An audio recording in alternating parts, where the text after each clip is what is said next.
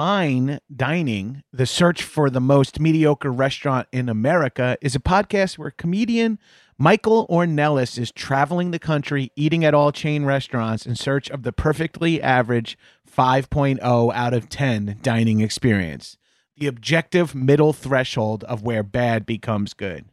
Friend of the Doughboys, Marissa Pinson and John Glover were the most recent guests as they reviewed Costco's food court. It's a two part episode that covers everything from discontinued menu items to how many Costco hot dogs they could fit in their mouths. Damn, I wish I was on that episode. I'd crush that. Head over to linktree.com slash fine dining podcast, uh, F I N E D I N I N G P O D C A S T, and click Bees giveaway to enter a giveaway for an all expenses paid trip to your local Applebee's, the current frontrunner for the most mediocre restaurant in America at 5.02 out of 10 for you and up to three of your friends. And you can watch or listen to fine dining on your platform of choice while you're there. Enter by May 1st, and the winner will be announced on the May 8th episode. Disclaimer $50 will be provided for transportation along with a $200 Applebee gift card. I love doing those fast read disclaimer things. Go give fine dining a listen. The search for the most mediocre restaurant in America. This is a headgum podcast.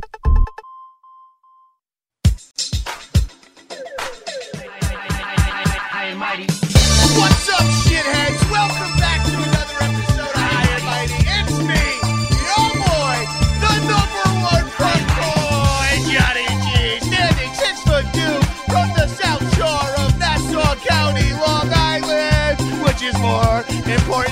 for an episode to announce he's the number one. His voice is cracking. All you gotta do is trust me, Jackson, Maine. Joining me in the High Mighty studio is my nearly silent ghost, Arthur Gabrus. Arthur, give him a shout out. Arthur, not currently present, cause he's gone. Also joining me in the High Mighty studios, a recurring guest and a new guest, but can I? It's Dave Holmes and Scott Gimple. No, he's not gone, gone. No, no, no, no. He's gone from. He's in the living room or something like that. Okay, okay, okay. You can't do me like that. I, I no no no. That's how I roll it into the announcement. My dog passed away in the beginning of the Oh, episode. Now let's get into it. Uh, Scott, if you're having headphones issues, just pull them off and and uh, just go live, go raw, get raw. Can you hear us? I can't tell. He's giving us the uh, the one minute signal. He's fully disassociated. I know, we can't hear him. We can't hear him. It was really He going can't smooth. hear us. Now you can hear us. Can we? No, can- no, I can hear you. Oh, I Oh, hear you. I good. thought- We're all back. Okay. What's so funny is I thought you just turned down the audio for the intro. I should have. That's something I should Yeah. learn to do to save save my. Maybe I fucked your fucking headphones up by accident by going by going ham. But just like yelling, but just bellowing. it, I got to see. I, I, I implore you to watch what you did without audio that. I get. I get. I. because it's it's incredible.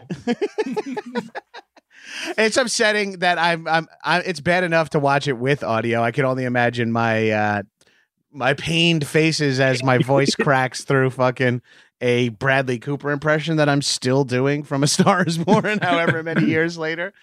Uh, Gold. Gold.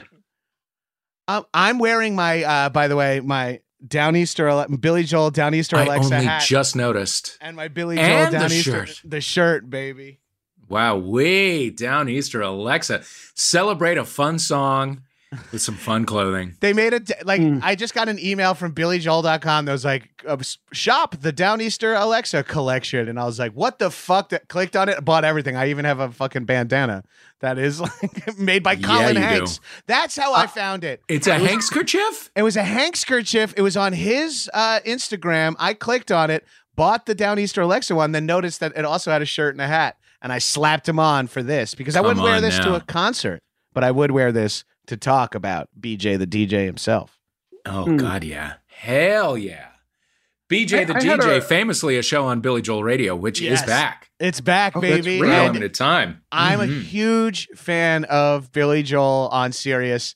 It's I talk about this way too much, but he's like the it's the it's so purely Long Island of him when he because he is so self-deprecating and so like low self-esteem. He's the way he describes. He's like, I don't know, I just fucking ripped off some guy and did like bang bang. I just ba- smashed my keys and screamed my voice out, and, and that's called Piano Man. You know, and it's like, no, that's a fucking legendary song. But he talks about all his songs like, I don't know, I fucking you know, pink, pink, pink, root beer, whatever, blah blah blah. You know, and it's like, okay, man.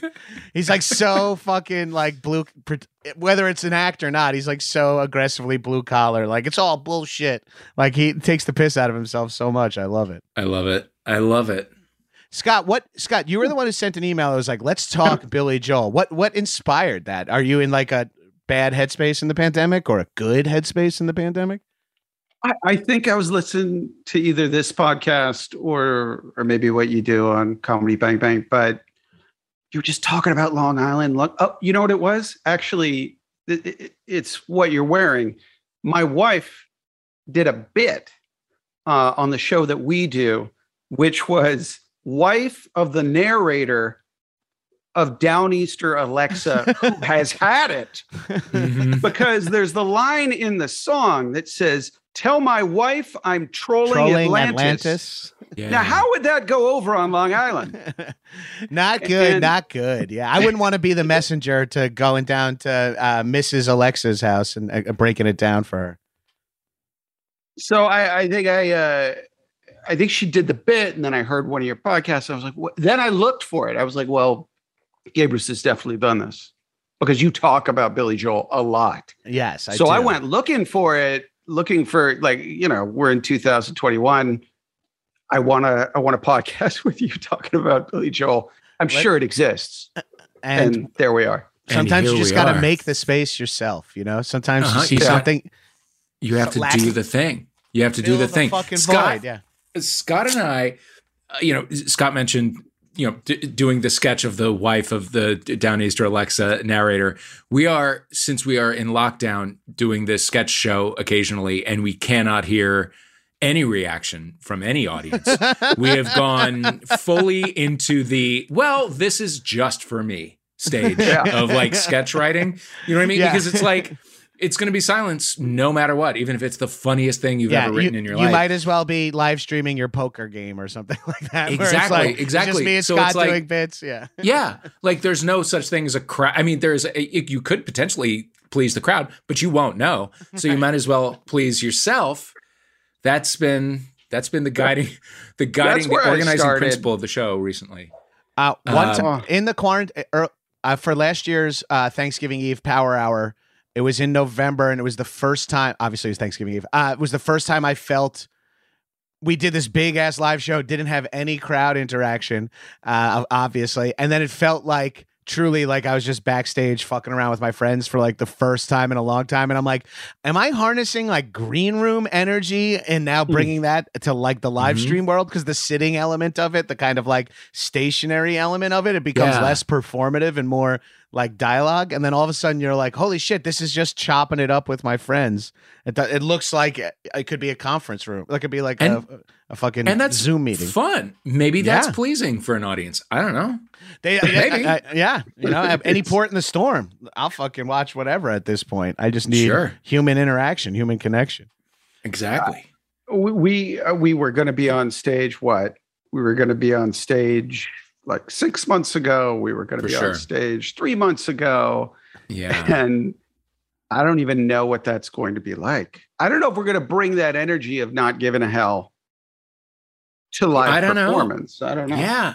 I just don't know. Yeah, it's a weird time. I did I my show is a little bit of like uh low no effort, low concept, and I just toured and did that. And so it felt like I was half-assing it a little, but that is what High and Mighty kind of is at the same time. But it did feel really weird to be on tour. It, it felt, you know what, the weirdest part was asking people to come to the show, like promoting it is where I felt the worst. Where I was like, uh, I know it's like, please be vaxxed because there's a disease, but also come see me do live comedy. But people Yeah. were fucking into it, and I, that was really exciting. People, there are people who are uh, understanding of the potential dangers of our uh, pandemic, but also miss live shows, and there's For like sure. a solid Venn diagram of safe fun in there. I feel like For sure. You know, it's weird. I went, I just uh, a couple weeks ago went to the Troubadour for the first time. And I've seen a few, you know, I've been to like the Bowl once and the Forum once. And, you know, I've seen some shows since things have started to thaw, but I hadn't been to the Troubadour. And, um, and I went and, um, th- there's something about this year and a half stop that like I became older and older and older day by day in the time before it. but now that there was a pause and I'm going back to it, it's like it is undeniable now that I am the old guy at the show. You know what I mean? I became that very slowly, day by day, over over decades. Um, you know, like moving further and further back from the stage itself and like wanting to have a wall to lean against and, you know, whatever. But like going back, I was like Ben and I were fully in the back corner, like up in that little crow's nest by the by the side bar thing, where it was just like very comfy. We weren't really in the scrum. We could si- kind of see it all, and it was like, oh no, now we're just now we're the guy, and we're the old guys of the show. Well, it's like it's like when you uh, see someone every day uh, versus like, oh, it's been six months I've seen my this Yes. person, and you're like, holy shit, well, your hair Yeah. got long, or holy shit, you lost weight, or holy shit, you gained weight, whatever it might Yeah. be. That's like, but if you see that person every day, it doesn't hit like that. But if you close your fucking front door and open it up again a year and a half later, you're like, yeah, it's Or- like, uh, uh, yeah. They go on junior year abroad or Yeah. whatever. exactly. Uh, yeah, they come back and it's just like there are changes. Those changes were probably happening day by day. I also was just in New York last week and it was like, oh, I am I interact with this city in a very different way. I am now fully a middle-aged man roaming this city and there are things that I that are not appropriate for me, you know, and like the the you know, the person sitting alone with a book at the bar, you know, is now me. And like, you know, the other people who are doing it are like my age or maybe even 10 years younger or whatever. It's it's all strange. I've I it is undeniable that I am in a new stage of my life. I, I- I don't think I would have been able to see it if I hadn't had to like step away. Yeah, the slowdown let, let you like focus in on yourself and Mhm. kind of like analyze in a way and then reintroduce yourself into society. And you're like, yes. well, this is, uh, I'm wearing a different hermit crab shell now. like this one is, a, yeah, this one's just, a, I- Definitely. I, I, zhuzhed it a lot over the last year and a half, arguably roughened some edges by less interaction. And then here I am Sure. back out, the new me. Sure. Sort of like the old one, but a little less comfortable around people. And yeah. And maybe and maybe that will be the energy, Scott, that we bring to the stage when the show ultimately does come back. And maybe that will be a welcome energy. people will be looking I'll tell- forward to it. I, I've been so busy, just moment to moment to moment, that it. I, I know this sounds awful, but it's gone rather quickly, or at least it's gone without much demarcation of change. Yeah. Right. And I, I was telling uh, Mr. Gabrus that uh, next week, next Saturday, I am flying out to Georgia and going to set for the first time. Oh wow. And I don't know what, who I'll be, what I'll be. Uh, I can't even. that's like imagine that's it. like the crucible like if you're like oh i've been alone a lot or uh you know in my isolated a lot it's like landing at a fucking film set is uh fucking I- heavy getting on a flight, yeah being in in small town Georgia, um, where I, I have to imagine.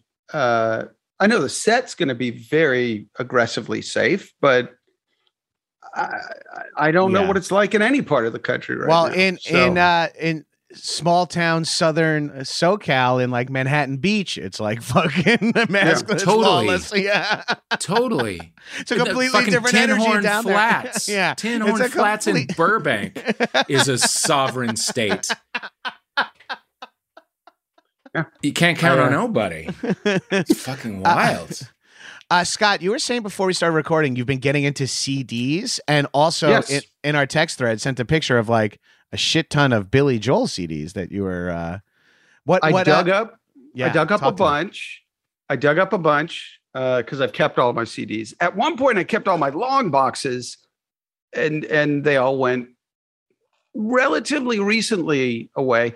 But I had a very large collection, and then just you know went online to get the others. And the a brand new Billy Joel CD. First of all, the thing that bumps me out is they don't have the Columbia sort of just red text Oh, down the side that they all used to have.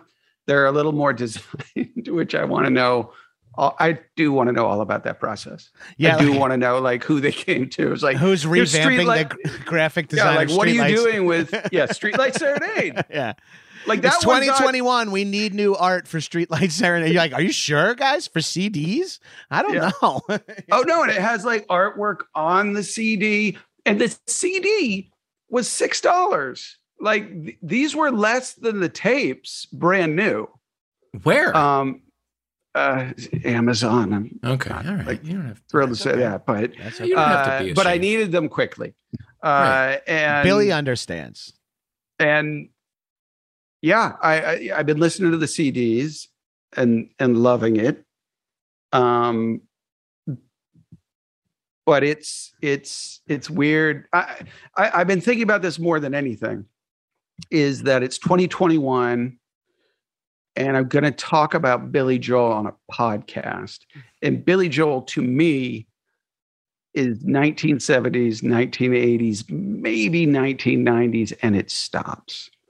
And I don't know. I think about my childhood a lot with Billy Joel. Yeah, it's I hard, think he- hard not to. Yeah, because of his lack of present or lack of new stuff as we got old. Like he wasn't like arrow. He, he never had his like get a grip like arrows. Yeah, like I guess he had.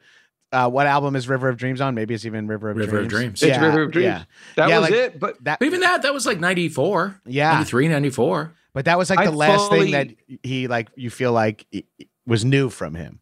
Mm-hmm. the thing that I worry about, that I think about a lot, is Rick Rubin getting a hold of him.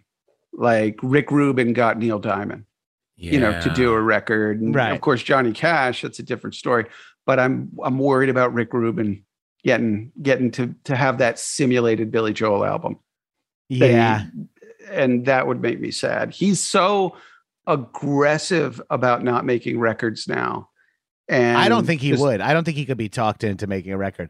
I think he would. He would be quoted as saying like, "Why would I do that? That's such hard work. Like, I just Yeah. I'll just Yeah. chop That's her his- into Madison Square Garden and play things that I, I. He even cops to like I could barely sing half of my shit anymore too. Like, I think it's hard for him out there. Were wait, were we on? I don't even know we were recording when you were talking about the self-deprecating Long Island vibe. that I'm he not gives sure. off. Yeah, I think we were. Yeah, we were. because that's I, I I first heard him uh, on Alec Baldwin's all like uh, podcast. They were sitting at a piano, and Billy's like talking through different songs and songwriting structure and like playing the fucking piano a little bit. It was pretty cool. You okay over there, Dave? you guys, my my uh, Amazon Alexa thing. Oh, now I just woke her up by saying that. it was just was pulsating a, a menacing yellow and still is. I don't know what that means. Oh no, that's a bad sign. No, I'm not. Seems like a well, bad I, sign. I, I kind of said something a bit disparaging about. but I don't, she couldn't. I, I got my headphones. She can't hear. oh no, Oh, yeah. she can't. Dave, Dave. she can't. Although it, it happened again when you said Amazon. well, Downeaster It's really Alexa weird. might be affecting her as well. you know what? But I, I again- I think I think you might have a Dalek there. Oh, yeah. I, thi- I think I'm I about think to you, be you might exterminated. have gotten a Dalek. Why is it happening? Okay, I'm sorry. I, I can I'm can tell you what orange is. I can tell you what green is. I Yes. certainly can tell you what blue is. I've, Yellow don't is like yellow. ju- I think yellow means just hand stuff, no mouth stuff. okay. Okay. Wait, are we still talking bandana codes? I forget. Have you ever seen the full key of like hanky code No, colors no. and stuff? 'Cause It it's gets- does like- it get rather specific? It gets incredibly specific. I love that about And and also it's like goldenrod means this, while uh, you know, whatever. Yeah, um, yellowish. yeah, it's like maroon yeah, and brick yellowish red have two different or, things. you know, yeah, saffron means this, and it's like, how well lit are these clubs? and, and you have to be in a Sherwin Williams really Yeah. to yes, Uh, yeah, you gotta have swatches at the Al- ready. It's also funny to imagine that uh, the marigold next to the yellow are like two wildly different sex acts. Like To- one's like you're eating Yeah, fecal one is matter like- and the bowl, and the other one is Yes, and the other is like musicals. right. Uh, Li- uh, light role play.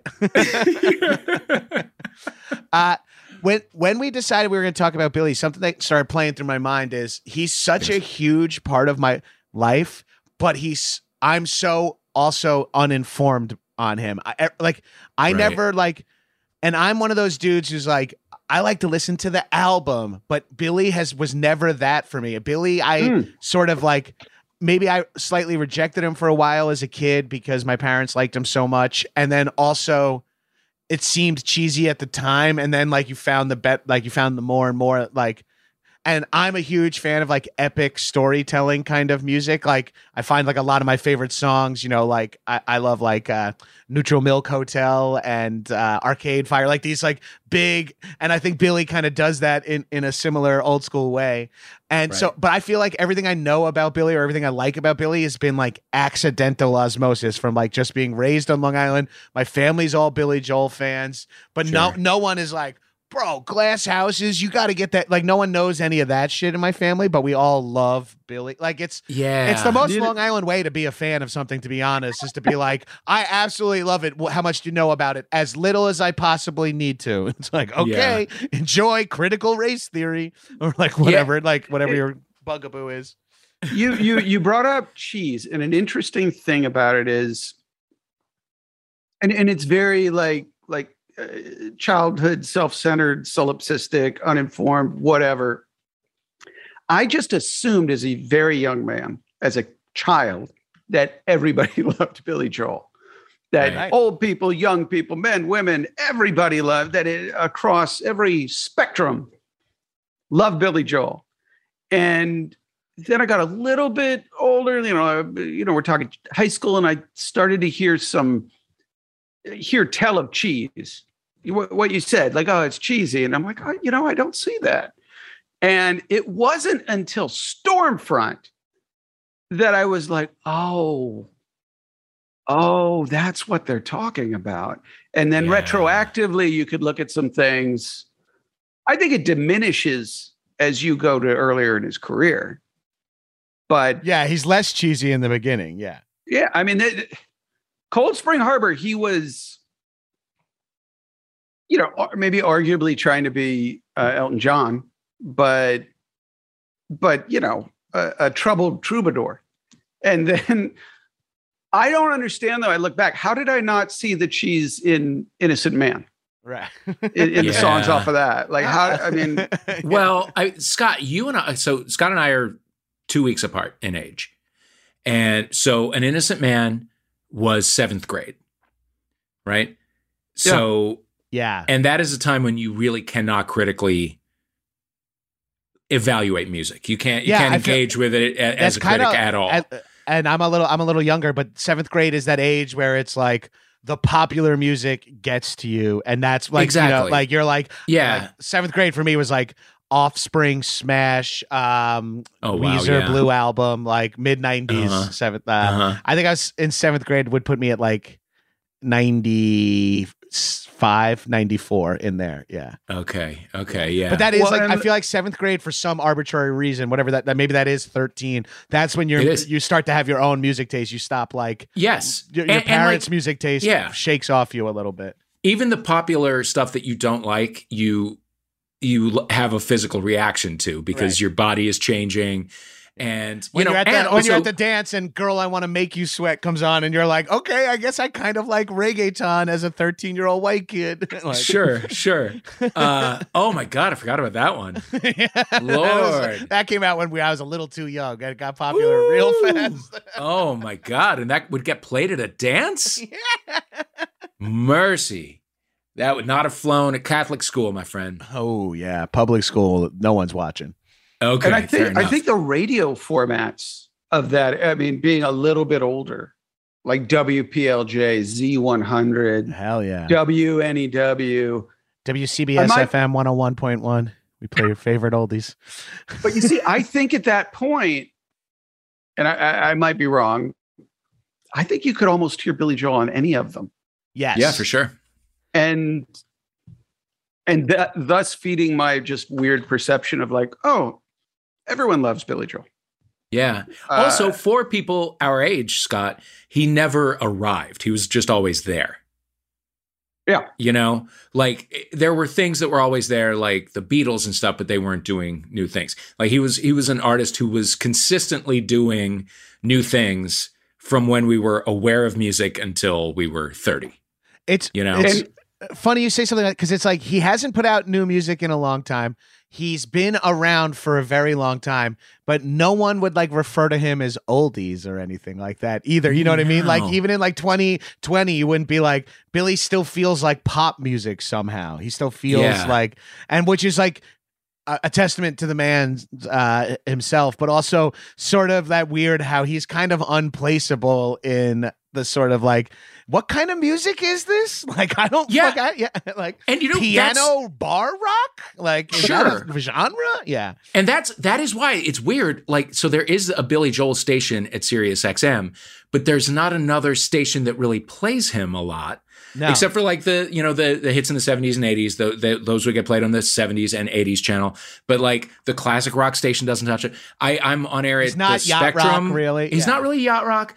Uh, the Spectrum, which is like adult alternative or whatever, plays like a lot of like Dire Straits and Paul Simon and and things that are sort of similar.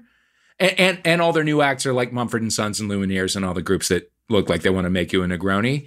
But the, but there are like if I try to put in a Billy Joel song, it's not in our catalog. Like I can't pull one out and play it, which is really weird. Like why? Yeah. well, he would fit in perfectly, and yet he doesn't. And He I don't know if in- that's you because could of put him his. on XMU, really. Like he's Yes. got like that weird like yeah, piercing power that I feel like he he's out of time and completely uh and works in his favor that he's like so out of time. I- yeah. this might be a Long Island thing, or at least why I feel a kinship to him. He does feel like he walks in both worlds of like trash and class, and Mhm. also like blue collar and fancy music snob. Like he kind of has jock meets nerd energy. You know, like Oh, uh, yeah. He's like the he's like the running back who plays the piano at the talent show or something, or like the Mhm. party animal who plays the piano at the talent show, and is like everyone's like, whoa, like Right. he Well, gives that I- I- energy in a good in a in a He is fun way. from he is very Long Island, and yet had a show of his songs on Broadway that was choreographed by Twyla Tharp. Exactly. Like it's like both of those things at the same time. Right.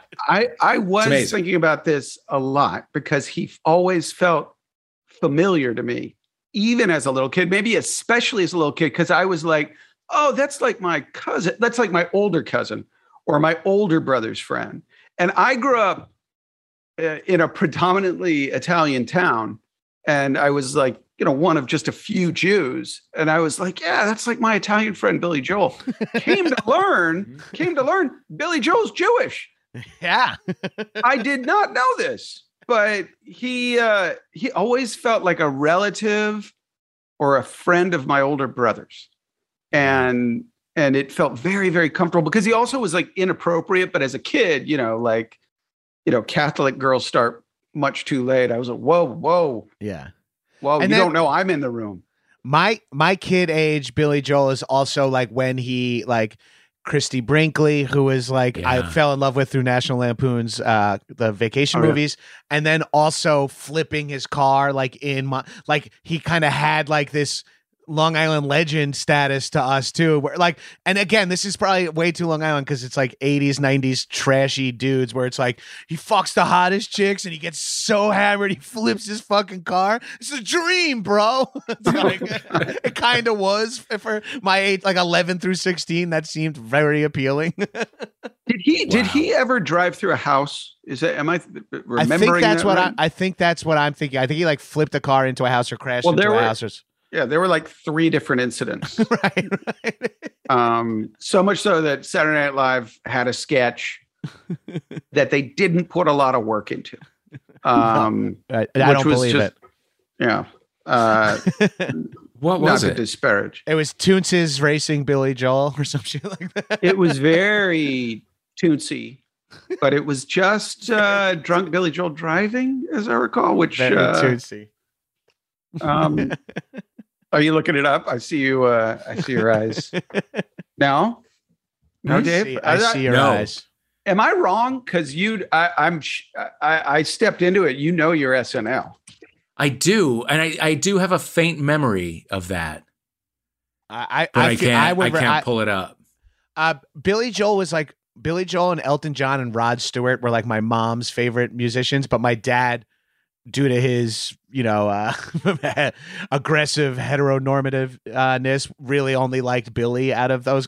Like he would always call Rod Stewart gay. He liked Elton John and Billy, but called Rod Stewart gay, which was like the funniest. I was like, Amazing. Dad. I was like, Dad. It was that. It was that fucking. It was that semen rumor. yes, dude. It fucking that fucked him up for that- life.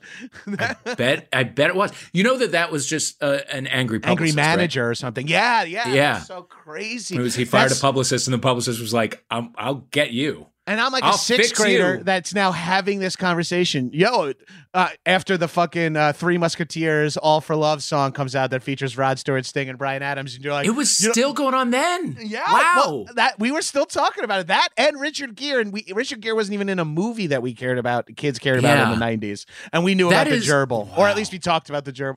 It's I love- just I so love sticky. how Yeah. they're well, so to speak. Um, I- Excuse me.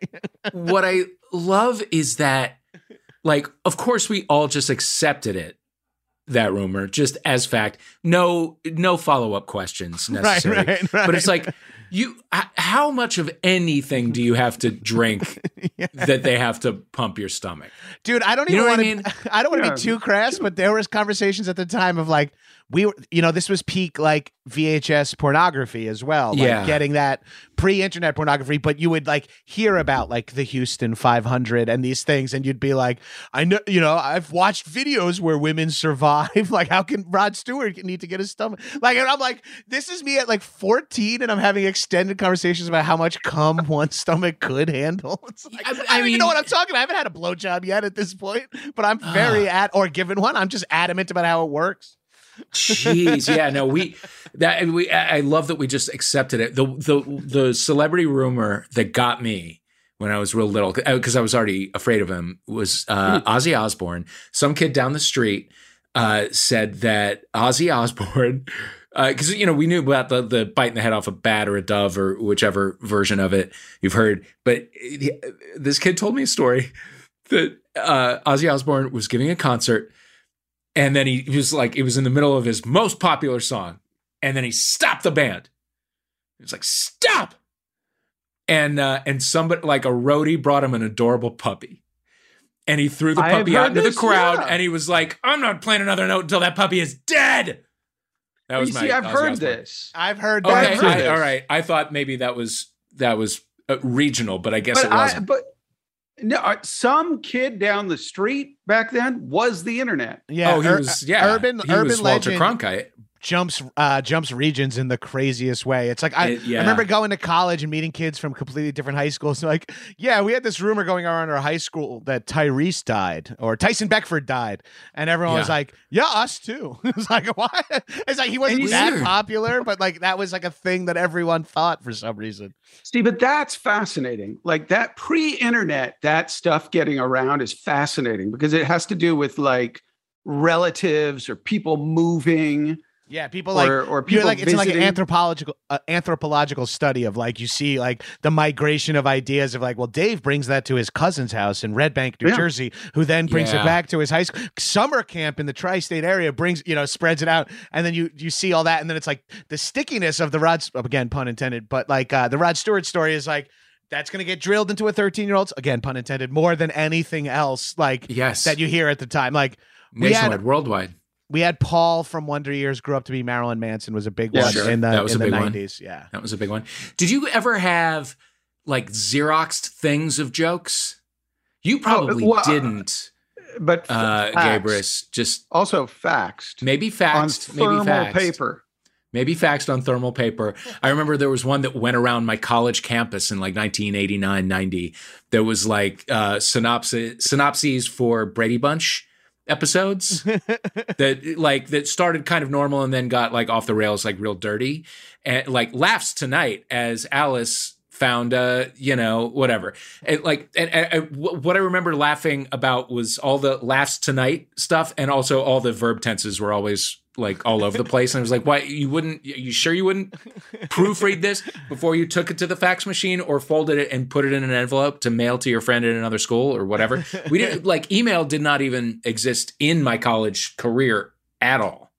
Like it was i was a couple of years into my professional life before email I'm I'm the a thing. age where email was prevalent in college, but everyone used their college emails because you didn't email wasn't important until college for some reason. Like I'm just Yeah. I'm just on that age where it was like instant messenger in high school, the chat rooms in high school, then it's like arriving in college with email and like uh, pr- uh predating uh streaming video too. Like you had to like watch Wow. quick times on like weird fucking bootleg websites to see shit.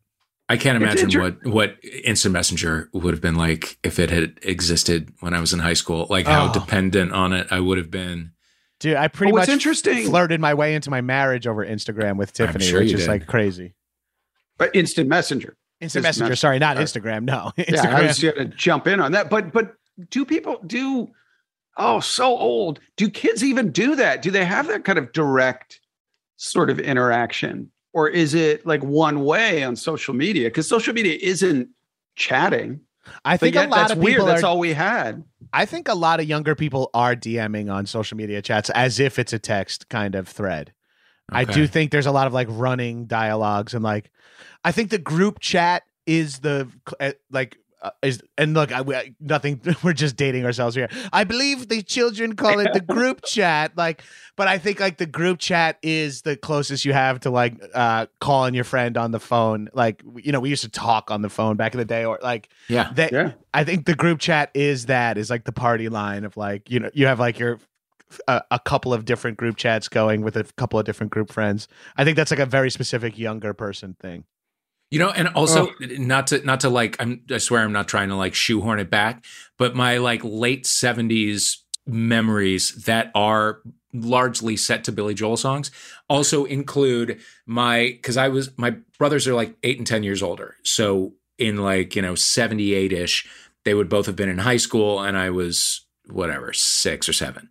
And uh and my memories are of them hanging on the phone with their friends for hours and me being in my room doing whatever I'm doing, and my mother with the laundry standing on the stairs quietly listening to my brothers be on the phone.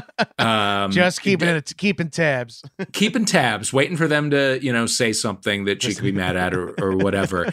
But it's just like that weird sort of energy in the air, and then and then somebody would put on The Stranger on vinyl. and we didn't call it on vinyl because it was that was the only way that you could listen to music. That's just how you listen to music. Yeah. That was just it was Uh. like that was music. But anyway, that's I- I that's my think he went- 1978 uh, in an image. I think he went from tapes to CDs for me. Hmm. You know what I mean? Like I, Okay. you had he him on tapes, and then I I think for me as well. I think I had Billy tapes when I was really young, because I would be the age where I got into Billy because my parent like, uh, oh, Jonathan always dances when we put on Uptown Girl, you know, and like uh, here put on we got a bit to him. uh, We got the single or whatever. Uh, yeah. I feel I feel like Billy was so prevalent in my like and he and this is maybe I keep saying Long Island, Long Island, Long Island, but maybe another layer of uh, or subgenre of human being that I'm in that Billy is heavy in is alcoholics. Like Uh-huh. I feel like he's like a, he's good drinking music. Like he's not Sure. depressing drinking music. He's like drinking at a bar or on a or on a boat music. And I think I think that is represented in his fan. I mean, maybe I'm attaching like Long Island culture to it. I'm just like substance abuse, but I I do feel like he hits that. He's kind of like you could put Billy on at like most parties, most whatever the demographics of the party at most parties, and people wouldn't really complain unless you have on just like uh we didn't start the fire over and over and over There you again. Truly offensive in every way.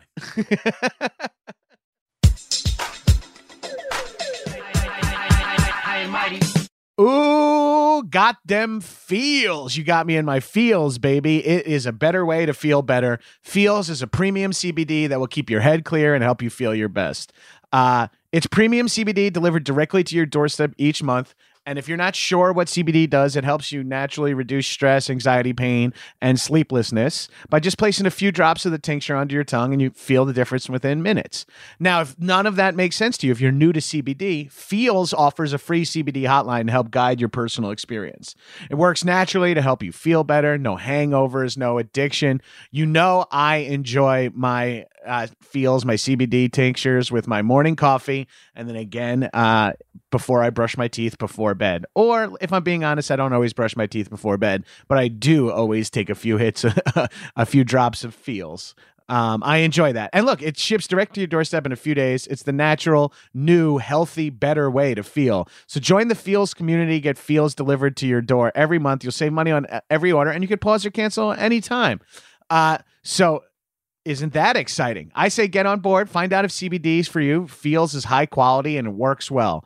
Uh, start feeling better with feals become a member today by going to feals.com slash mighty and you'll get 50% off your first order with free shipping uh, i know it helps me sleep or it at least helps me reduce my anxiety or something because i feel better when i'm on my cbd regimen. That's f-e-a-l-s dot com slash mighty to become a member and get 50% automatically taken off your first order with free shipping. Feals dot com slash mighty. In the ad description for ExpressVPN, they want me to talk about a time I searched for something online you wouldn't want others knowing about. How about several times a day I'm searching for some shit I don't want someone to check out? Uh, okay, so I know what you some of you are probably thinking, like, why don't you just use incognito mode? Well, let me tell you something I learned. Incognito mode does not hide your activity. It doesn't matter what mode you use or how many times you clear your browsing history. Your internet service provider can still see every single website you've ever visited. That's why even when I'm at home, I never go online without using ExpressVPN. Doesn't matter who your ISP is, uh, your internet service provider. ISPs in the US can legally sell your information to ad companies. ExpressVPN is an app that reroutes your internet connection through their secure servers so your ISP can't see the sites you visit. ExpressVPN also keeps all your information secure by encrypting 100% of your data with the most powerful encryption available. Most of the time, I don't even realize I have ExpressVPN on. It runs seamlessly in the background, so easy to use. All you have to do is tap one button and you're protected. And it's available on all your devices phones, computers, even your smart TV. So there's no excuse for you not to be using it. All right, protect your online activity today with the VPN rated number one by CNET. Visit the exclusive link expressvpn.com slash mighty and you can get an extra three months free on a one-year package. That's E E-X-P-R-E-S-S VPN.com slash mighty, M-I-G-H-T-Y. expressvpn.com slash mighty. That you bring up something there a little bit that tr- talking to my wife yesterday we were listening to the billy station while we were driving to a friend's house and she goes we went right before the pandemic to uh, an msg show with my entire family. I told my wife mm. she had to do it where she rides the long island railroad from my mom's house where we s- bring on our big beers and, bu- and buy big beers for the ride home and you got to mm. be on the uh, on the train ride home with everyone who's coming from madison square garden everyone's singing Sure, sure. billy on the train. I take my and tiffany was like after the show, and she's always been a Billy kind of fan, but it's not culturally hers. She's from Westchester, totally different world, Sharks and Jets. But uh, she she was like, "You think? Oh, I he I know some of his singles. I'm gonna know a few of his like big hits, and then he plays 25 songs." And you know them all, even if you're not a Billy Joel fan. The man, the man has like his like his like 30th most popular song charted. Like it's like it's like, he's like one of those dudes who's just like you're like uh, and like Seinfeld has that. Did you know that these two storylines that are legendary are in the same episode? Like Billy has that too, where like, and those songs are back to back on an album, and you're like, Yeah. that's fucking. Cra-. He doesn't have The a shit greatest ton of albums for how many great hits he has. The the He's greatest like, hits four is two CDs, Yeah. and it came out in '86 or something. Right, right. He right. wasn't close to being finished. Um, It yeah, might have been like craziness. four CDs. Like the first one is that gray one that has oh, awesome double disc. Uh, Yes. You Yeah. know, real chunky boy. And then they came out with like a single disc red one of new Oh. hits. Okay. Uh, but you see, the other thing about him is the thing I, I found to be an epiphany in his because I think I started around The Stranger, then maybe double back to 52nd Street. But Mhm. then um, I think I won Songs in the Attic in a raffle or Songs from the Oh, Attic. Flowers in so the right. Attic, Songs from the Attic. And that was an epiphany because it was like, oh, I don't know any of these songs, even like Say Goodbye to Hollywood. Right. and and I loved them, and it sounded like a different artist. It sounded like a different person. And the first song is a science fiction song. Yeah. Was it Manhattan 2029? I might Miami. have- Miami Oh, 2027 or whatever. Yeah, yeah. There you are. It is 2027. God dang, it is Miami. I mean, I've listened to it a million times, and that sucks. But Oh, please. I literally would have called that like Fahrenheit 451. So don't worry. like, I, I get it. but it's it's like a pretty good uh it's a pretty good funny wry science fiction C. M. Kornbluth kind of jam and that whole record just is amazing. That record is the one i probably listen to the most. And then a bootleg of live from long island which was only a pardon me a vhs tape that somebody mm. taped onto an audio tape for me. And i listened to that so much it was getting warped. And now when i hear some of the songs and there aren't some like slight warblings or changes, I think something's wrong. Oh, that's so funny. Because You're like, was what am I listening to? I'm so adju- I'm so familiar with this part of the song having this thing in it. Oh, that's really that's Yeah. really funny. Oh, it's miss uh, an badly. angry young man.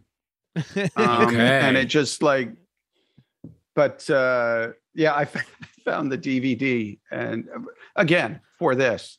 And uh, yeah, this is The just opened DVD of full. Live from Long Island. You found that someone. Oh man, uh, I'm putting that on. What year? fucking- What year is Live from Long Island?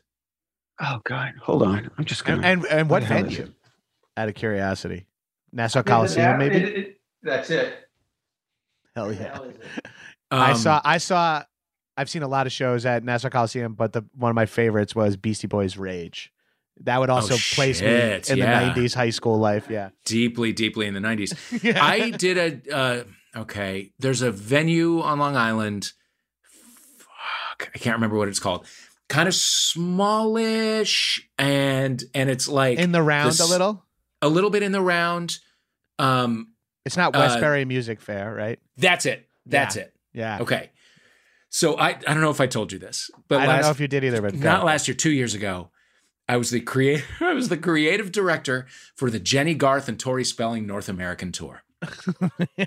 they traveled the country to just mix and mingle with their fans, and it was uh, uh, it was uh, it, it was not it was not great. But we played Westbury Music Hall, and and it was utter fucking chaos because the the stage is below everything Yeah. right? And everything it's like some sort of gladiator situation, but there's no separation between the audience and and whoever is on stage.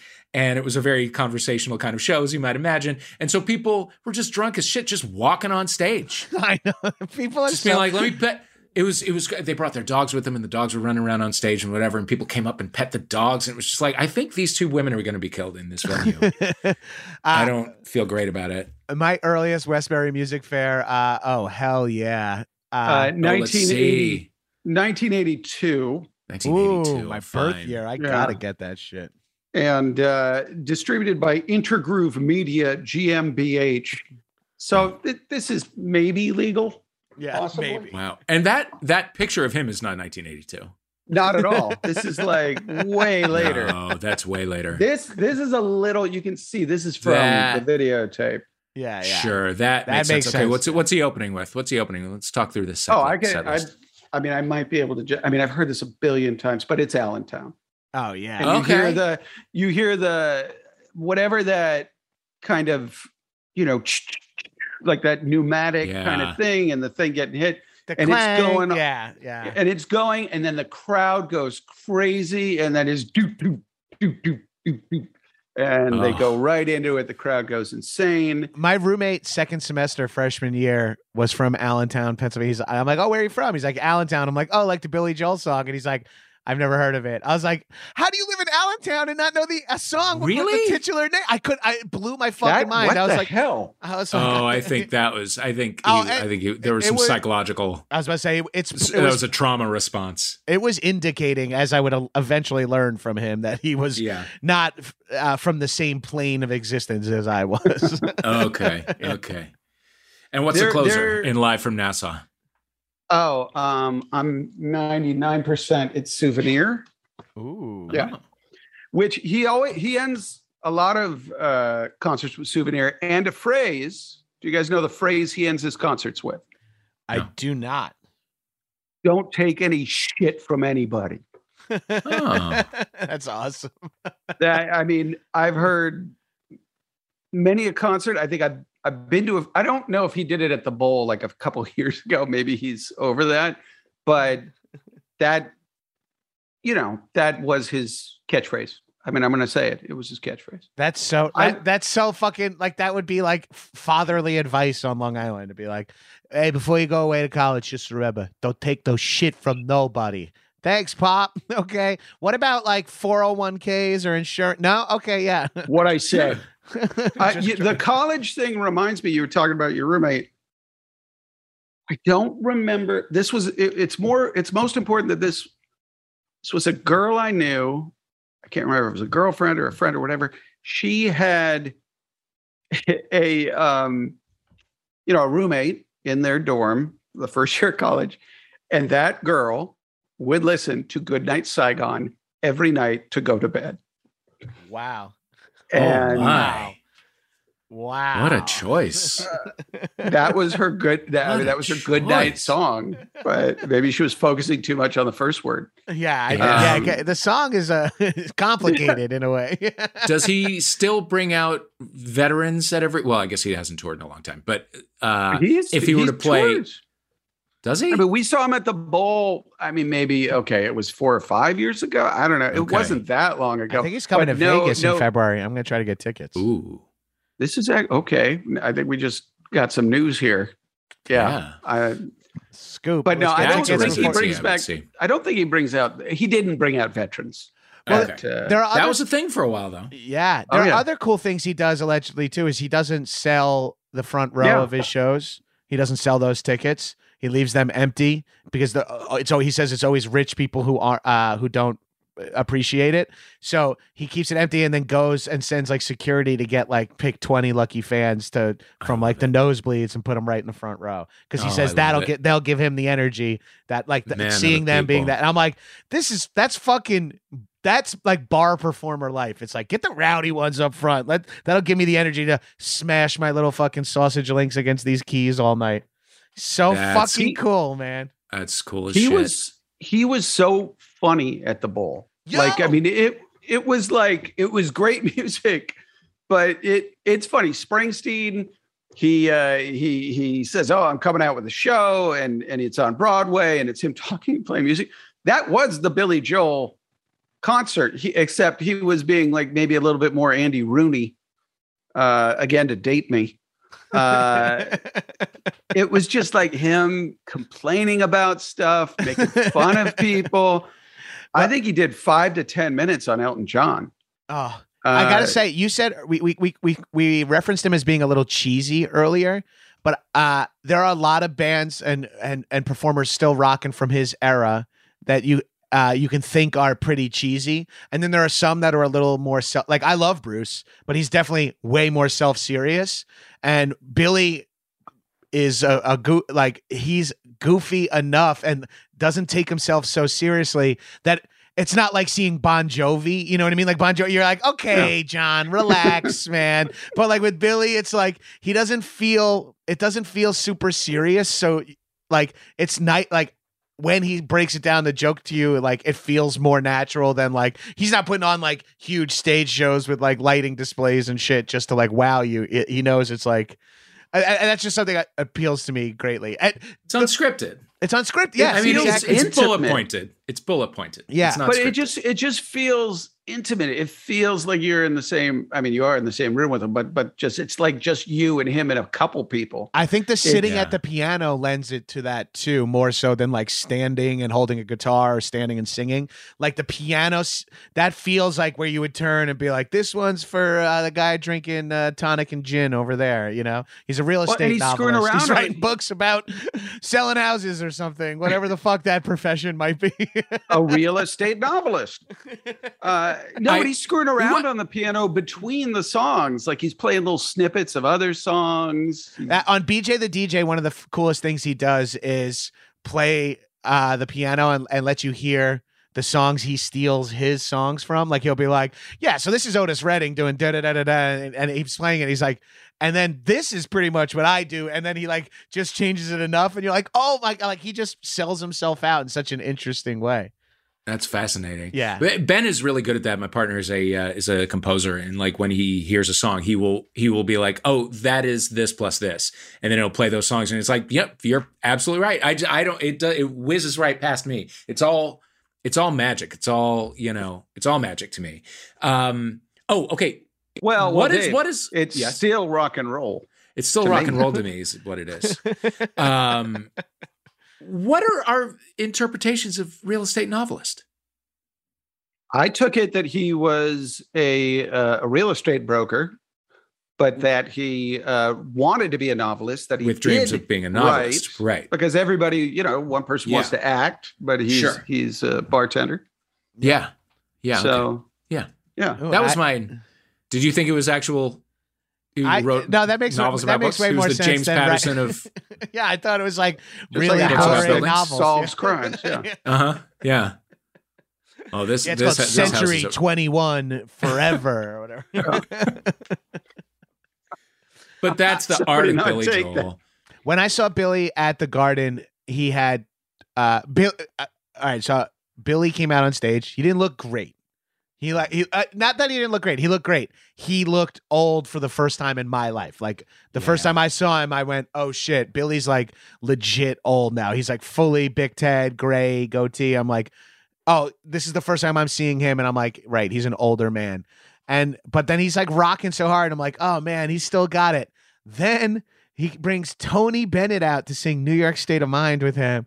And you're instantly like, Billy looks amazing. Billy is young. and because and Tony Bennett comes out and he fucking rocks it. And he looks he looks fragile.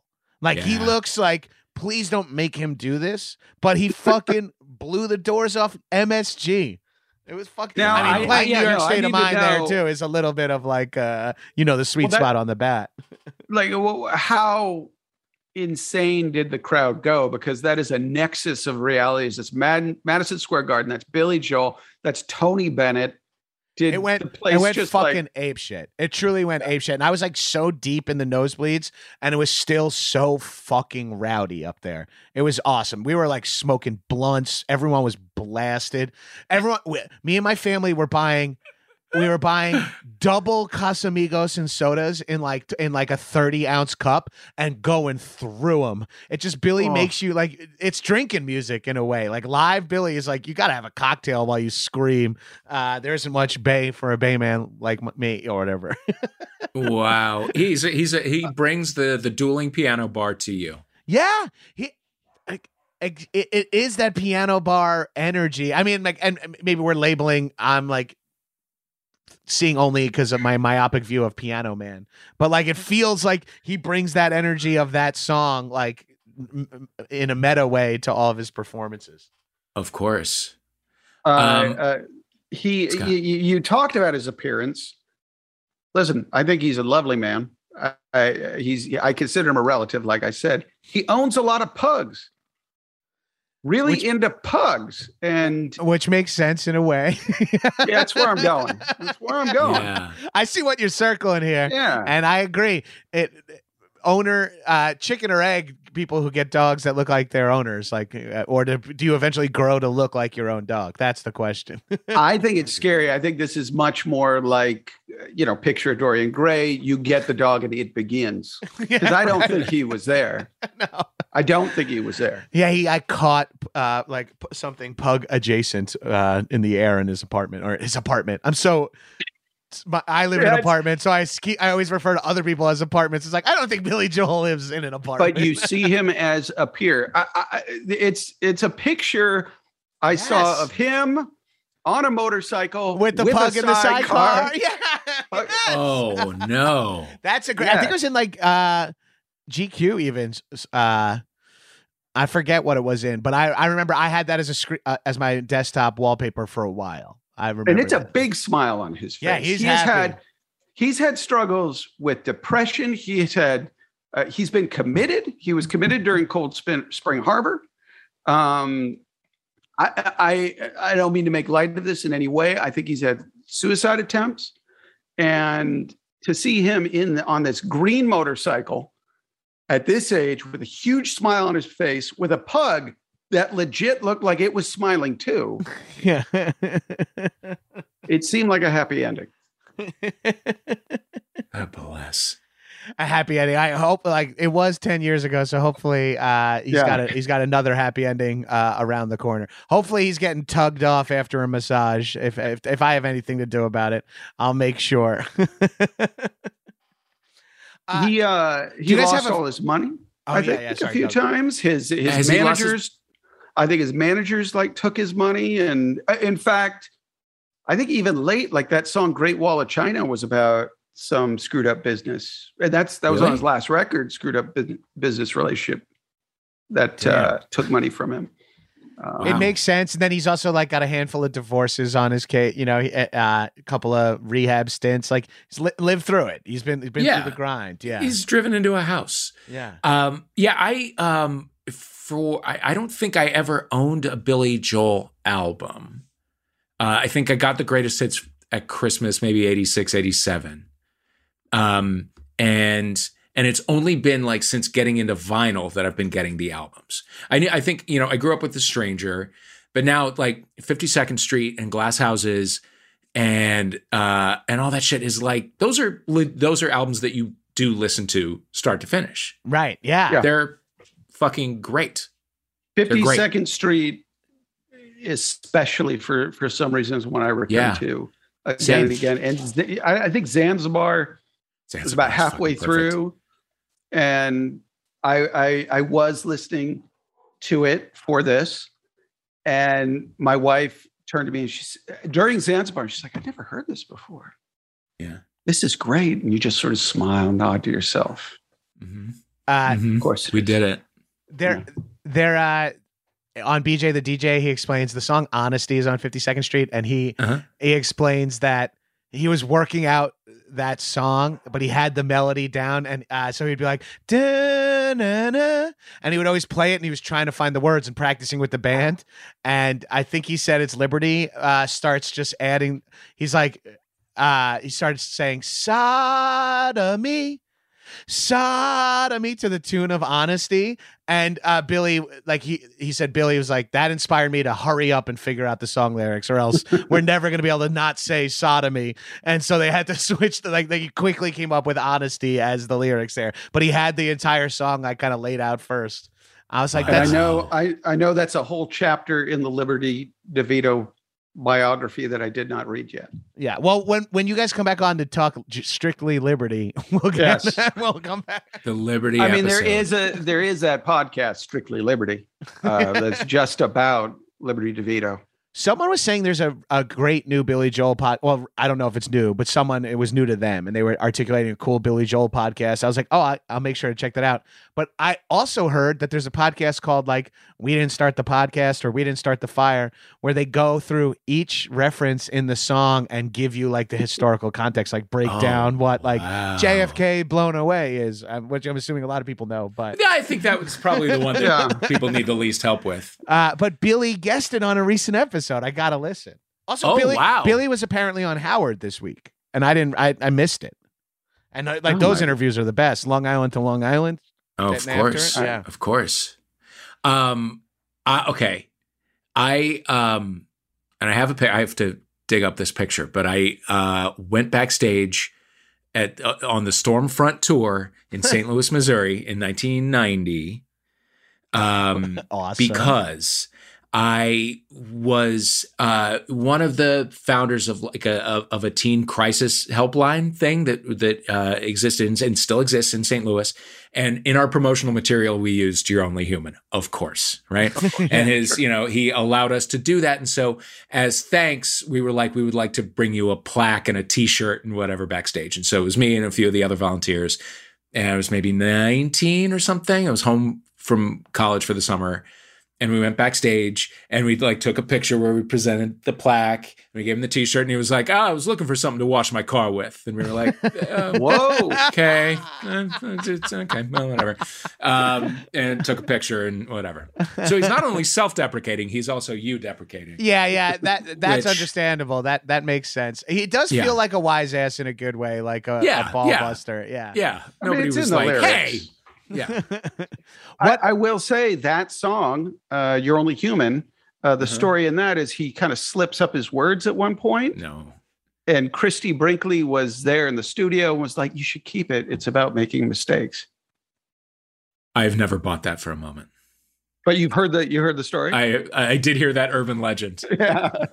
some older kid told that, me that, that, that, yeah, that's that's the older kid stories to me, not the Ozzy and the puppy, yeah but rather, you know, somebody who was in Young Life saying, you know, Christie Scott's Brinkley cousin recommended. From, yeah, Scott's cousin from another town. Not to confuse with his cousin Billy Joel, but his other cousin, his younger cousins. yeah, my aspirational cousins. Yes. yeah. And by the way, it, it doesn't even sound like he's messing up the words. It Yeah, sounds, it sounds like he's intentional. Yeah. Yeah. I'm And then be- he la- like- laughs real big. And it's like, okay, I don't. Uh, That was the first time I ever really felt lied to by Billy Joel. Or that kid down the street.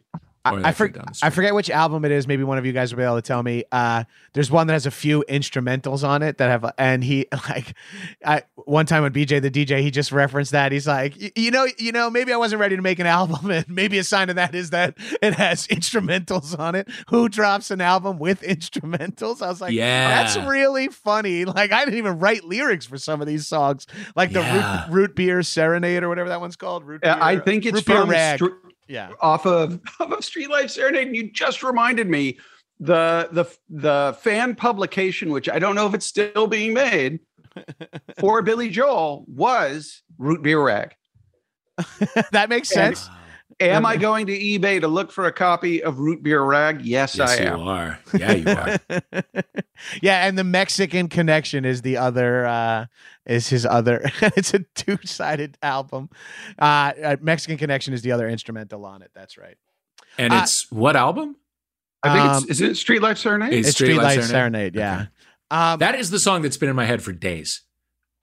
Street good song. Life Serenade. Yeah, it's catchy. I catchy. love it. It goes It is. directly I, it, into your I, it doesn't go like that, but it is very catchy. yeah, oh yeah, well, you're not going to catch me singing remotely how it goes. I can't yeah, you I gotta go cannot high. replicate. I cannot replicate the sound of any No. music I like, even if I've listened to it a thousand times. Like Right. even in karaoke with a backing track and people reading the lyrics on the wall, people still go like, "I don't know what you were doing up there, man, but that was hardly what you thought it was. It's like, that was hardly regulators, you know." uh, what do you guys have a favorite Billy Joel? I mean, Streetlife Serenade. Uh, you just said it's been stuck in your head a lot, but Yeah. uh, I, I think my war- my attire lets you know that Downeaster Lex is one of my big Billy Joel songs. And Clearly. when my my dad was really sick uh, before he died, that's usually how that works out. And uh, he we were visiting him in the hospital, and me and my brothers were carpooling in my brother's car, leaving, and the Billy Joel channel was on Sirius XM at the time. This is like 2010 or 2011. Slaps it on, and we're driving, and uh, Downeaster Alexa comes on, and it's really touching, and we're not talking, and I'm kind of like looking out the window, and I'm like tearing up and crying, and I just like turn to my brothers, and I'm like. This is fucking wild, huh? This like song, and they're like, "Are you crying?" And they were just like not in the exact. They were in a completely different headspace for some reason. Like they just, I was like, "Oh man, we're all gonna be bonding, crying about dad being dead." They were like, "Oh no, what are you, uh, what are you taking from this song?" I was like, "Oh, sorry," but then I thought about it. The song has so many layers to it that it's like it's happy, it's sad, it's uh, longing, it's hopeful. I, I, I, it, it tells a long story and has great stupid references. It's like right in my wheelhouse. Mm. The second I Mm. heard it, like I Bohemian. Rhapsody was the first song I ever heard. Like when I saw Wayne's World, I was like, I need like that made me a Queen fan for life. I'm like, this song is so epic and crazy.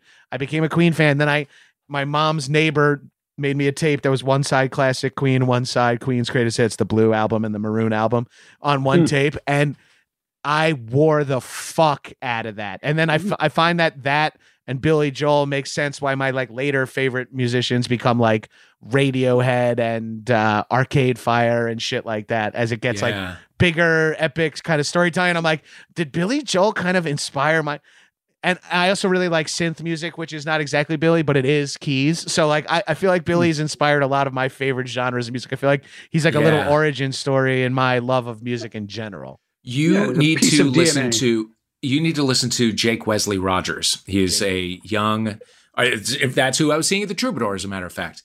And he is so steeped in that like Elton John, Freddie Mercury, Billy Joel uh 70s moment. It's fun. like I feel like he's going to be huge and if if that's what you came up with, you will love it. Oh, cool, cool. Yeah, he's something else. Uh Hmm. Fa- okay, are you favorite album or favorite song? E- either uh, s- I'll say song, but if you want to go album, go album. That's fine. Either one, really. And Zanzibar is up there, sleeping with the television on. Wow, Glass look at Houses. you. La- was it the Um, last re- last song on Glass House? I don't know. It's side two for sure, but uh, it's just, it's like it's him kind of doing new wave a little bit, and I don't know. It just hit me at Hmm. the exact right time. Um, I also have a weird connection to "Leave a Tender Moment Alone" from An Innocent Man. Oh, oh, Don't know why. look at you. Don't know why, but there it is. it makes sense. Fucking oh, good song. I forgot. Forgot Yeah. about that. Song. I haven't thought about the- that song. in a it's while. That's playing. That's the song that I just in my head went putting it on right as we as soon as we get off Awesome. this. I'm putting that on. I haven't thought of that song in a long time. Yeah. Yeah, understated, but yeah, it's, I don't hmm. know, it's lovely. The aforementioned Angry Young Man, Sure. which, pr- pardon me, Prelude slash Angry Young Man. Great.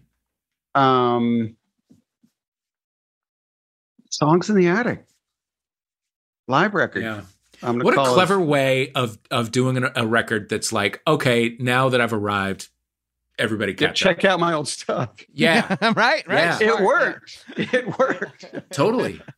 He he's one of the he's one of those dudes like not fully like Grateful Dead or you know uh, adjacent, but like his live stuff is worth listening to. Like I don't frequently feel that way like for a lot of musicians, but his Uh-huh. live stuff has like certain energy to it. Like I recently heard I think it was a New York State of Mind live from Shea or live from somewhere where there's no backing, it's just piano and harmonica and it's like Uh-huh. it fucking hits in a way and it's like you know the quiet that weird quiet of the crowd where it feels full but quiet like the, Yeah. the ambient idle human existence that you can kind of pick Mm. up on just get the energy you feel in some of those especially uh, like, i love listening to his and that's why live on long island is like being ordered today as well i love listening to him in new york too because it feels like even more special for some reason Yeah. Oh, no. i mean the- for an obvious way he- reason but yeah No, he talks to the crowd like it's a buddy yeah uh, in that.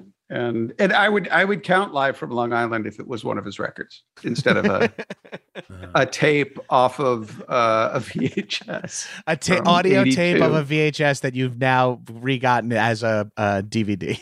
Yes. and and songs from the attic uh, contains "I've Loved These Days," which Mhm. also speaks to Billy Joel's other great strength as being a generator of senior yearbook quotes. Like uh, this this is every the high school class. Yeah, this is the time. Well, that was our prom Um, theme. Life is is a series of hellos and goodbyes. I'm afraid it's time for a goodbye again. Um, uh, I'd rather laugh with the sinners than die with the saints. The sinners are much more fun. Uh, going to a Catholic school, five boys had that as their senior quote every year. Dude, it's it's really funny. It's really funny. I I like to use those that uh, little uh, refrain to kind of explain Billy Joel in a nutshell because it is what a killer line. I'd rather uh, die with the sinners than laugh with the saints or wh- whatever that. It's it's so fucking raw and real. But then because it's a fucking he's a Long Island dummy, he's got to be like because the sinners have way more fun. It's like yeah, no, no, no, we No, knew that it. part, dude. Got it. Like that's it, that's inherent in the Yeah. in the cool poetry you just told us. But following it up with that is like, we didn't start the fire, and by fire I mean the structural destruction of you know. You're like, Yeah, no, I know what you mean, Yeah, man. got it. Got it. Yeah. But it is very Long Island to be like, and this is for the people who are too wasted. I'm just letting you know that sinners are the good one, is what I'm saying. Shake hands. Uh-huh. Yeah, everyone got Yeah. it. Cool. and it is, yeah, it's, it's also a way for the crowd to be like, we are fun. Yeah, right. That's us. We are fun. I got it, yeah. We are fun. Let's have fun. Love it. Well, maybe we can have a couple of Long Island iced teas together at like uh at the MGM or something before we go Oh. see Billy live in February. Boy, I'm- have- do I love a Long Island iced tea. oh man, Oh, all of the liquors plus just a little bit of sugar. yeah, I know. And it's like Mm. pe- when people learn that there's zero iced tea in it, where it's like, oh, I was like, you put Coca Cola in at the end to make it brown. Okay, yeah, so Yeah. that's how nasty this drink is. Yeah. Do people learn that late? yeah, I think a lot. I of think that was the first thing I learned. Yeah, the first si- you learn it on the first sip. I feel Yeah. like yeah, of like I think it's it, I think nothing. it has only been served in plastic cups. Yeah, Of no. course. There's never a, a glass that has had uh, a Long Island iced tea in it. My friends No. have a podcast called The Sloppy Boys, and they do like co- different cocktails. And one of the ones they did was Long Island iced tea. I did that episode, and they were like, "Oh, we could drop off booze." And I have like a fully stocked bar because I'm 40 and you know lived in Brooklyn, so like that's just something that you eventually develop. And my wife is a drinker, so we have. And so I made, I was able to make a Long Island iced tea because I had every liquor here at my in my house, but everything is top shelf. So I like made a top shelf Long Island iced tea. It was like Belvedere, like this oh. high end, like everything was like top. The, it was the most expensive bad cocktail I ever made. It was like Ugh. jungle juice using all of your high end bottles, and it was just How I bad had did you feel? two, dude. I had Oh, I made a second one. They're not No. easy. It's not like you just pour another one. I was like, fuck it, I'm having another. I felt really good while drinking the second one, and then Uh-huh. not great when I was laying in bed trying to fall asleep later. I was getting a little sour mix heartburn going on. Ooh. sort, sort of a Awful. sort of a Hamptons iced tea, Yeah, that kinda- makes- Yeah. for the, the more expensive real yeah, estate. yeah. The Southampton, uh, the Amagansett iced tea, the the king. Um, Mm. dudes, I've been like just screaming at Billy Joel at uh, two people who are way more informed than Billy Joel than me. But Not really. No. We have all felt him in the Yeah. same way. uh, That's man, what's important. That's what I wanted. Uh, that's I, I I just wanted to hear it. I feel I like thought he's you one, of, already had it. he's one of those people that you're like. People are like, yeah, I'm not really a Billy Joel fan, but I do like this song. And- And if you go, what about this song? They go, yeah, I like that one. Like, what about this song? Yeah, I like that one. It's like, all right, if you like 16 songs, you might be a fan. Like, like you might not realize it. Do you know what's, are- what's interesting that I've thought about is there aren't a lot of needle drops, like famous Billy Joel needle drops. Yes, he doesn't And- have and- any big movie s- sequences. There's there's one song that I it took me and it's a show that I love, but I didn't just think about it. There's one song that he did for a TV show that was on every week. Uh huh. But it, uh, do you do you have it, Dave? Has it left? Of course. Okay, yeah, Yeah. It's it's your wheelhouse. Go ahead. No, no, no. No. No, you're not. Oh, I, No, I, say okay. it. I know it, but I mean, I don't want to. Bosom buddies, and Oh, and upon see, that's not Really? what I was thinking. Bosom but go buddies, and in fact, it was one of the first sort of like, why aren't they using the real song Yes. moments? Well, because you're too young to know that. Oh, they couldn't pay for that week to week. Yeah. They had somebody else sing it. Right, But, um, right. No, what what is the needle drop that you're thinking of? the uh the sequence uh to uh Big Man on Mulligan Street or whatever from Oh yeah, Big Man on Mulberry Street from Moonlighting, a dance sequence with There's Bruce a- Willis. Yes. Bruce does his all of his own dancing, which now that I think about it, very similar to that season finale of It's Always Sunny, Oh. where Rob did that uh, extensive dance. Maybe Yeah. that was inspired by Big Man on Mulberry Street with Bruce Willis. It could Uh, be. I- yeah, it is on I'm- YouTube. You can find it. It's always sunny is doing enough episodes that they're eventually like, yeah, we could be inspired by season three, episode six of Moonlighting. Like, we, Yeah, we, oh, we, we, fair we- play. yeah, we're making 275 episodes. Let's figure out a few more premises or whatever. Right. Uh, but thank you guys for fucking coming on. This was so nice. like, God. I I was like saying to my wife, I'm like, I have to get back to. We were going to the movies. I'm like, I have to get back for a podcast, and I and I was like giddy about talking about fucking Billy. Like it felt like I was like, oh, I can't wait like to chat with my boys about Billy. It felt, I felt like a little kid. Like I have a, hmm. I have my scheduled call with my friends to talk Billy. So thank you so much for I- giving me that. Let's make it regular. Hey, Yeah. I, Yeah. I, I'm available on Zoom. We share one more screen where we play the you play some Billy over YouTube. We all uh, we're all be synced up. We can have a few Long Island iced teas, hang out like this. Oh, boy. Little Billy What Joel dream. listening party. What a dream. Well, in Vegas, I'm I'm finding out about this. Vegas. yeah, my wife and Great. I'm going to Yeah, do some would do that. googling right now. Maybe you guys can meet my do that. mom. I'll fly her out. Oh, hell yeah. Oh, wow. She doesn't miss Billy or casinos. uh, but uh, do you guys have any? Uh, uh, your social medias will be tagged in the post here. Yeah. But do you guys have anything that you uh, want to plug? I know Dave, you have a new podcast, which by the time this comes out, might have several episodes, might have plenty of episodes out already. But Sure. Plug Maybe. away, It's please. 10 episodes. yeah, Uh, launched a couple weeks ago. Waiting for Impact, Dave Holmes' passion project. I am searching for a missing boy band from 1991. it's It's not true crime. It's not life. true crime though. It's not like No. you're no, yeah you're not no, interviewing like police in and stuff. Yeah. but yeah, no, nobody's dead. Yeah. Nobody's dead. You're not waiting for the the reports back of the uh, Best Buy uh, payphone. Yeah, no, no, no, yeah. no, certainly not. Certainly not. Scott Gimple is uh, is in a couple episodes as well. Ooh, fun. Yeah. It's a good time. Ooh, I'm excited. Uh, we we had talked about it for years, and Dave finally took the bull by the horns. That's awesome. and what what's been the story? fun. They appeared in uh this boy band. They were appe- in they were in Boyz II Men's Motown Philly video for three seconds uh, in 1991. They were one of the acts that Michael Bivins was working with as he launched his his record label and his uh, entertainment deal with Motown.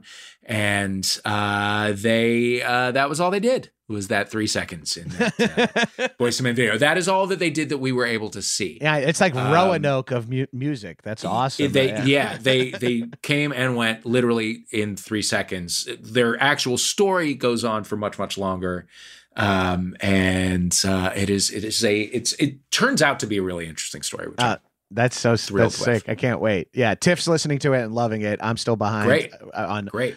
I'm on uh just finished audiobook 5 of the Wheel of Time uh series which is like 40 Oh. something hours a clip. So I Okay. I've I my audio I have behind on every podcast. I'm just fucking p- powering through audiobooks. It's brutal. It's brutal. yeah. Yeah. It's Why like not? hour and 25 minute chapters and I play it at 1.1 because the readers are a little uh I can crank it up a little bit because of their pace. Some people you can't Yeah. do. But I, I had to take a I got to take a break and listen to some pods. Uh Do it. Scott Get into this pod. Will do. Mhm. Waiting for impact, Scott. Yeah, whatever app you're listening to, fucking High and Mighty on, uh, open that up right now. Take it out of your pocket. Look on the, whatever app it is, Spotify, Mhm. Podcast, Stitcher, whatever, uh, Overcast, uh, and download and just subscribe right now to Waiting for Impact. It's really not that fucking hard, people. It's good, It's good. Thanks. damn good. And uh, you know, if you uh, watch television, watch a Walking Dead show. If you watch television, there's a good chance you probably already watch a Walking Dead show, but pick up a fucking another one. You know, add a second one to the res. And if you're in a comic book store, buy uh, uh, buy a copy of Die Die Die, Oh, uh, which is a is Die, comic Die, I, I do that with Mr. Kirkman, who created The Walking Dead. Oh, wow. and uh, it's fun, insane. It's funny when we started it. It was, I mean, this is years ago. This is Walking Dead season seven. We're in season eleven now, but we were like, we're like, you know, we should dive into conspiracy theories, and then like the world did, but uh, but luckily ours are even more crazy than the Yeah. world's. Zeitgeist. Well, for now, uh, the world's getting crazier as we speak. Yeah, Uh, I by the minute. big fan of Kirkman here. My wife uh, worked at Stars, and she was did the marketing for Walking Dead in season one and two, a, a few of the early seasons, and she did their Comic Con booths and stuff like that. And Kirkman, Bernthal, uh, Lincoln, and Yoon all came to see me do see AssCat at UCB in uh, New York during Comic Con, and it was the coolest fucking thing because I went up to Kirkman after, and I think because I was very funny on stage and also a heavy set bearded guy, he like immediately was like, "You fucking killed it." I was like, "This guy," and I was like, and this was. I don't know, however long ago, my wife got that job in like 2006 or 2007, something like that. And I'm like, I'm so stoked to see The Walking Dead when it comes out. But more importantly, I have read every issue of Invincible and I love Invincible. You need to make Invincible. And I'm like screaming about Invincible. And I'm so lucky that I get to also have watched Invincible, which has been fucking great. Got Very uh, you know what? he will be pleased to hear this. yeah. I just had to share my uh, weird long distance connection to you via uh, Walking Dead. No, you two guys, you and Kirkman should be on the same superhero team. Like you, you, you, you, you share a type. I got, Um, I got I got to meet his I got to meet his tailor because the few times I've seen him at the Emmys, I'm like, homie's pulled the tux off. I got to find out where he's getting it because I always feel like a offensive lineman, uh, like a DWI case or something like that, like going to court to defend myself. He's natty. He has people. He has lots Ah, of people. He's got people. I need people. That's what we all need. People. Ah, Uh, I need people to uh, listen to Action Boyz, actionboys.biz, Patreon podcast where we talk about action movies longer than the movies themselves. The Gino Lombardo uh, scripted series is airing now, uh, season three, coming to an end soon.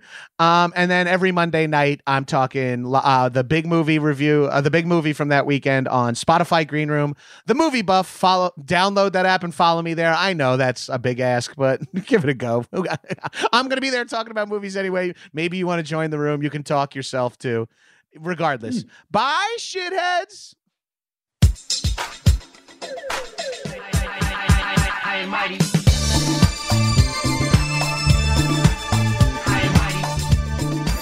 That was a headgum podcast. in a part of the world where there are no rules. Holy shit. Holy shit, guys! I'm so pumped. I definitely have not watched this since I rented it on VHS in 92. Strangers united by the threat of death. We got all the fucking major players. Seagal, Vladimir Putin is a good man. Arnold. Here, come, give it to me. I need you to cream pie me now. Stallone. People are loving this movie. It's actually, it's got a lot of You're heart. mentally irregular.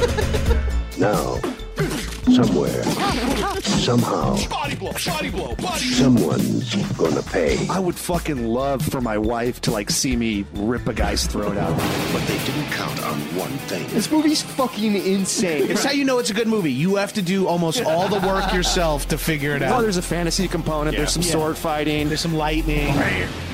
bam bam bam bam bam bam new game in town. You wake up after a few years and then you don't even know who you are anymore. We're gonna be making Terminators. We're gonna make a really great deal with the Xenomorphs.